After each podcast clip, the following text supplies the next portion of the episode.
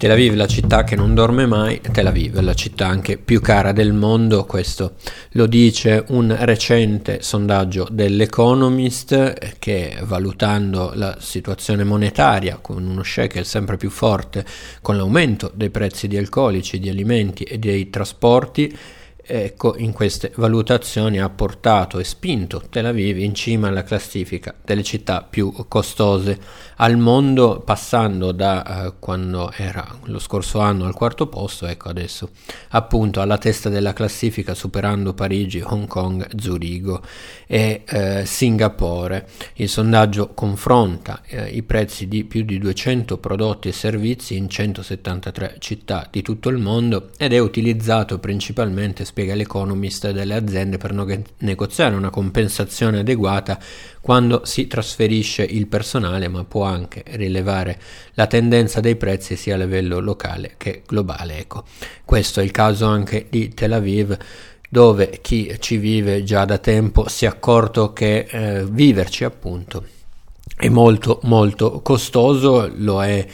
per gli israeliani in generale, come ricorda in un recente articolo pubblicato da pagine ebraiche Aviram Levi, eh, economista della Banca d'Italia, che ricorda appunto come eh, diversi anni fa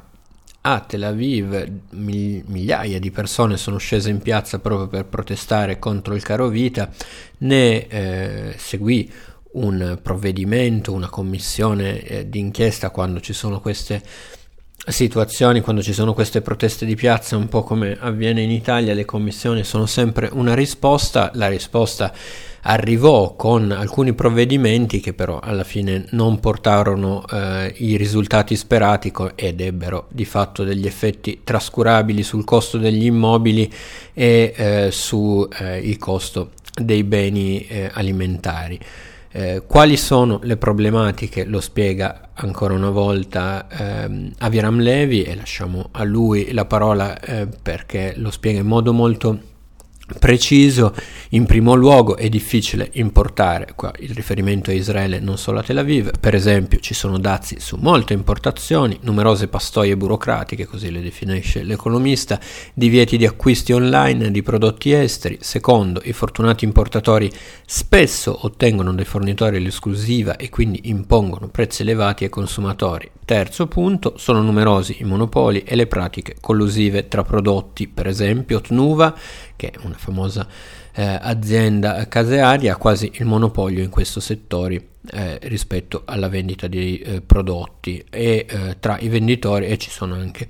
eh, monopoli tra venditori di beni e di servizi. L'interrogativo di Aviram Levi è a questo punto se effettivamente la classe politica israeliana, che tra l'altro ha avuto un certo rinnovamento, quantomeno nel eh, nella figura del suo primo ministro, avrà il coraggio di eh, eliminare tutte queste, eh, di queste, tutte queste restrizioni e comportamenti collusivi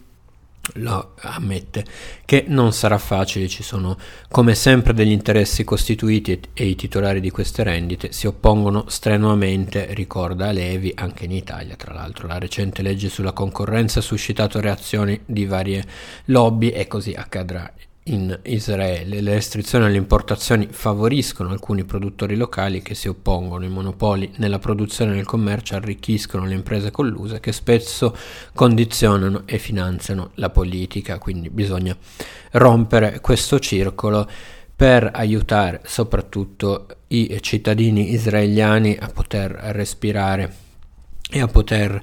eh, vivere anche meglio e in particolare anche i cittadini della bellissima eh, Tel Aviv che per loro sfortuna vivono però anche nella città più cara del mondo. Io vi ringrazio per l'attenzione e vi do l'appuntamento ai prossimi approfondimenti a cura della redazione di Pagine Ebraiche.